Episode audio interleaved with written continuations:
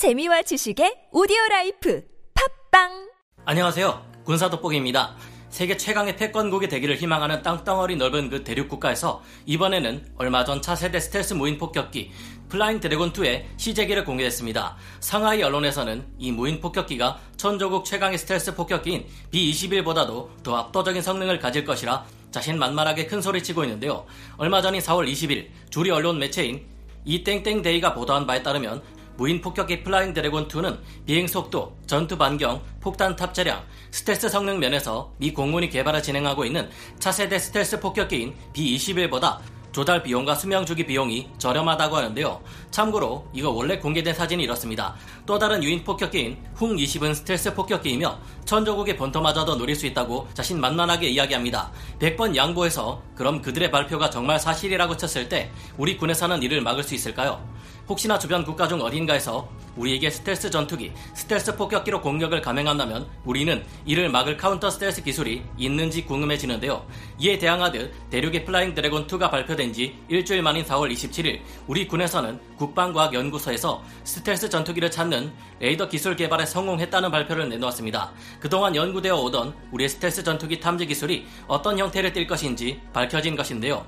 오늘은 대륙의 스텔스 무인 폭격기에 대항하는 우리만의 자체적인 카운터 스텔스 전술을 살펴보고 이것이 다른 나라에서 연구되어 오던 카운터 스텔스 전술을 참고해 봤을 때 얼마만큼의 효용성을 가지게 될 것인지 생각해 보겠습니다. 전문가는 아니지만 해당 분야의 정보를 조사 정리했습니다. 본의 아니게 틀린 부분이 있을 수 있다는 점 양해해 주시면 감사하겠습니다. 대륙의 스텔스 무인 폭격기 Flying Dragon 2 미 공군의 B2를 넘어섰다. 이 땡땡데이에서 발표한 Flying Dragon 2의 시제기는 꼬리 날개가 없는 전익기 형상을 취하고 있습니다. Flying Dragon 2의 스텔스 기능을 개발한 중천 비룡 유한공사는 이와 같이 밝혔는데요. 기체 90% 이상의 복합 재료를 채용하고 기체 표면에 전파 흡수 재료를 깔아 놓았기 때문에 레이더 전파의 반사율을 매우 낮출 수 있습니다. Flying Dragon 2는 레이더도 미 공군 F-35가 탑재한 AN/APG-81과 비슷한 확산 스펙트럼 통신 기술을 채용하고 있어 적에게 발견되기 어렵습니다. 여러모로 Flying Dragon 2의 형상은 미 공군의 스텔스 폭격기인 B2의 형상과 굉장히 많이 닮아 있는 한편 미 공군을 철저하게 의식해 만들어진 것임을 짐작하게 하는데요. Flying Dragon 2는 이를 개발한 대륙 측의 말에 의하면 미 공군이 개발하고 있는 B-21보다 조달 비용 및 수명 주기 비용이 저렴할 뿐만 아니라 비행 속도, 전투 반경, 폭탄 탑재량, 스텔스 성능 등 뭐 그냥 모든 면에서 다 앞선다고 이야기하고 있습니다. 하지만 미 공군의 B-21은 아직 다 개발되지도 않았고 스펙이 전혀 공개되지 않은 상황인데 벌써 이런 평가를 내린다니 넌센스라고 봐야겠죠. 아직 나오지도 않은 타국의 폭격기와 비교하는 것 자체가 도대체 뭘 근거로 했다는 것인지 납득하기 어렵지만 이 외에도 사진으로 기체 크기 를 조정할 수 없도록 배경을 흐리게 해놓았습니다. 기수와 air intake 등의 형상이 어떻게 생겼는지도 알아볼 수 없도록 심하게 뭉개놓은 것을 좋게 봤을 땐 외부에 자신들의 극비 기술을 노출하지 않으려는구나 할 수 있지만 조금만 다르게 보면 정말 제대로 된 성능을 발휘할 수 있는 건가 하는 의심이 들기도 합니다. 이외에도 대륙에서는 장거리 스텔스 전략 폭격기인 훙20을 개발하고 있는데요. 자신들의 말에 의하면 훙20은 괌은 물론이고 미군의 하와이 기지까지도 공격할 수 있을 것이라고 합니다. 훙20은 대륙의 자칭 스텔스 전략 폭격기로 최대 이륙 중량 200톤, 최대 적재 중량 45톤, 스텔스 공대 순항 미사일 혹은 극초음속 순항 미사일 4대를 장착할 수 있을 것으로 추정되고 있는데요. 이 폭격기 역시 미 공군의 스텔스 폭격기인 B2를 닮은 전익기 형상을 취하고 있으며 2025년 실전 배치될 예정이라고 하는데요. SCMP는 미 국방부가 지난 8월 보고서에서 훅 20의 비행거리를 미군의 괌 기지까지 도달할 수 있는 8,500km로 전망했지만 다른 군사 전문가들은 하와이까지 공격할 수 있는 12,000km로 본다고 전했으며 다른 대륙의 군사 전문가라는 사람은 훅20은 대륙의 3대 핵전력 구축의 일환으로 천주국의 영토까지 도달하도록 설계됐다고 밝히기도 했습니다.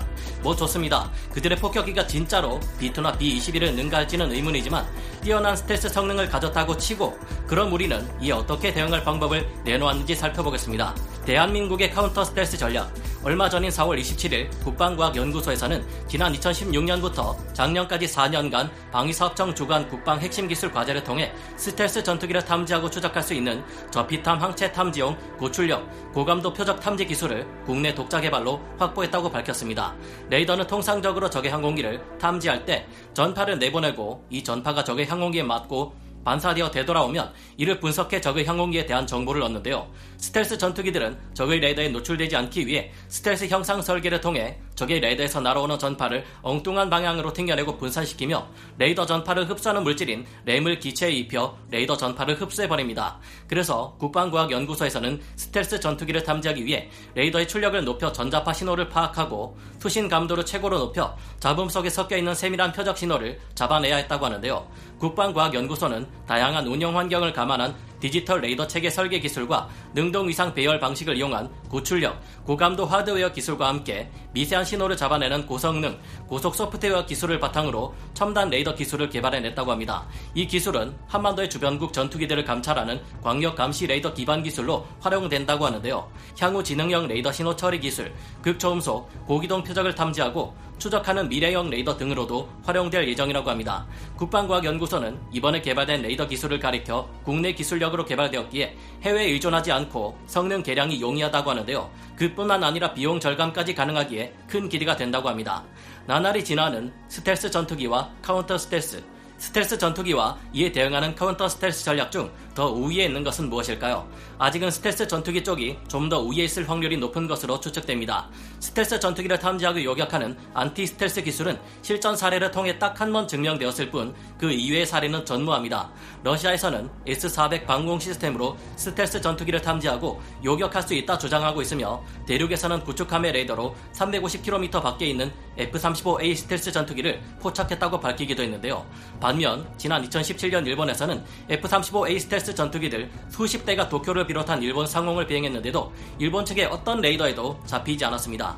미국이 너희들 이거 여태까지 몰랐냐? 라고 말해주고 나서야 일본에서는 경악을 금치 못해 스텔스 전투기에 대한 대책을 마련하려 했는데요. 현재까지도 일본은 당장 스텔스 전투기에 대한 마땅한 대응법을 내놓기보다는 F-35A 전투기를 147대나 대량으로 운용하는 것으로 스텔스 전투기의 능력을 더 신뢰하는 듯한 반응을 보여주었습니다. 하지만 스텔스 전투기 기술에도 어느 정도의 한계는 분명히 있으며 언제나 스텔스가 만능은 아니라는 점이 증명된 바 있었는데요. 걸프전에서 은밀하게 투입되어 많은 폭격 성과를 냈던 스텔스 스텔스 폭격기 F-117 나이트호크가 1999년 3월 격추되고 만 것입니다. F-117이 격추된 이유에 대해서는 적이 미 공군 기지 근처에 스파이를 심어 비행 경로를 미리 알고 있었다는 설도 있습니다. 그리고 F-117이 날아올 지점에 있는 지대공 미사일의 레이더 차량과 포대들은 이동과 재방열을 여러 차례 반복해가며 F-117을 추적한 끝에 S-125로 하여금 결국 F-117을 격추시키는 성과를 올리고야 말았습니다. 이 당시 적들의 지대공 미사일들이 F-117을 격추할 수 있었던 이유 이유가 무엇인가에 대해서는 타마라 레이더를 개량한 최신 패시브 레이더인 베라 레이더를 이용했기 때문이라는 말도 있는데요.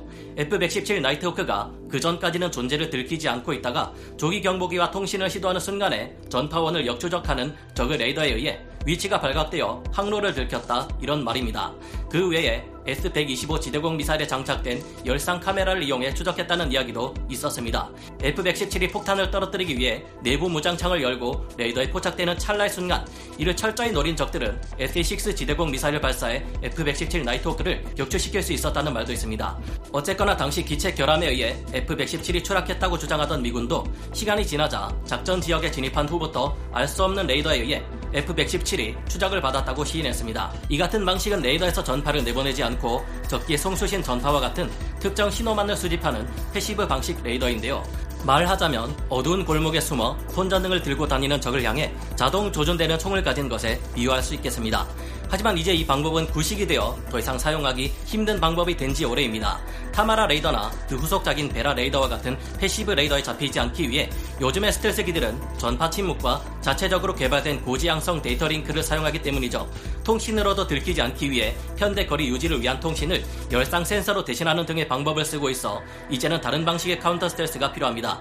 그에 대한 방법은 여러 가지가 있지만 가장 기본이 되는 것은 장파 레이더와 여러 가지 주파수 대역의 레이더들을 조합해 탐지 확률을 높이는 방식인 것으로 파악되고 있습니다. 많이 발달된 현대 VHF나 UHF 같은 긴 파장의 레이더는 전파를 흡수하는 램이 흡수할 수 없을 정도로 거대한 30cm에서 1m 크기의 레이더파를 송출해버리기 때문에 스텔스기조차 찾아낼 수 있는데요. 물론 이런 장파 레이더로 스텔스기를 잡는 것도 전파 잡음이나 난반사들을 모두 걸러내야 하기에 절대 쉬운 과정이 아닙니다. 그리고 VHF파는 파장이 큰 만큼 적이 어디에 있는지 알려주는 분해 능과 각 시간마다 적기가 어디로 이동하는지를 알려주는 갱신율이 떨어집니다. 그래서 다중 레이더 집중 조사 방식으로 스텔스기를 찾아야 하는데요. 우선 긴 파장의 VHF 레이더로 광역 탐지를 통해 스텔스기의 위치를 알아낸 다음 여러 지점에 배치해둔 L밴드, X밴드 레이더를 그 위치로 집중 조사해 스텔스기를 추적하고 이를 네트워크로 공유하는 것입니다. 물론 이렇게 할 경우 F-35나 F-22 같은 스텔스 전투기들은 자신이 적에게 들켰다는 것을 알 수 있고 즉시 기수를 돌려 빠져나가 버리겠지만 적어도 이렇게 하면 스텔스기에 의한 공격을 방지하는 효과 정도는 있을 것으로 추정됩니다. 하지만 이 정도의 카운터 스텔스로는 한계가 있으며 한 가지 큰 허점이 존재한다는 점이 문제입니다. 물론 이전에 그렇게 스텔스 전투기라고 우기던 대륙의 젠-20이 적의 레이더에 포착되는 일이 일어나면서 스텔스 성능이 정말 있는지 의심스럽다는 정황이 나온 적도 있습니다. 그렇기에 사실 대륙에서 스텔스 폭격기라고 주장하는 플라잉 드래곤 2와 훙 20도 진짜로 스텔스 성능이 있을지 있다고 해도 그 수준이 높다고 할 수 있을지 의문입니다만 일단 조심해서 나쁠 것은 없겠죠. 다음 시간에는 현재까지 정립된 카운터 스텔스 전략의 맹점은 무엇이며 이를 극복하기 위해 우리가 도입한 F-35A, 우리가 개발한 KF-21 보라매 전투기가 어떤 중요한 역할을 할 수 있을지 생각해 보려 합니다. 오늘 군사 돋보기 여기서 마치고요. 다음 시간에 다시 돌아오겠습니다. 감사합니다. 영상을 재밌게 보셨다면 구독, 좋아요, 알림 설정 부탁드리겠습니다.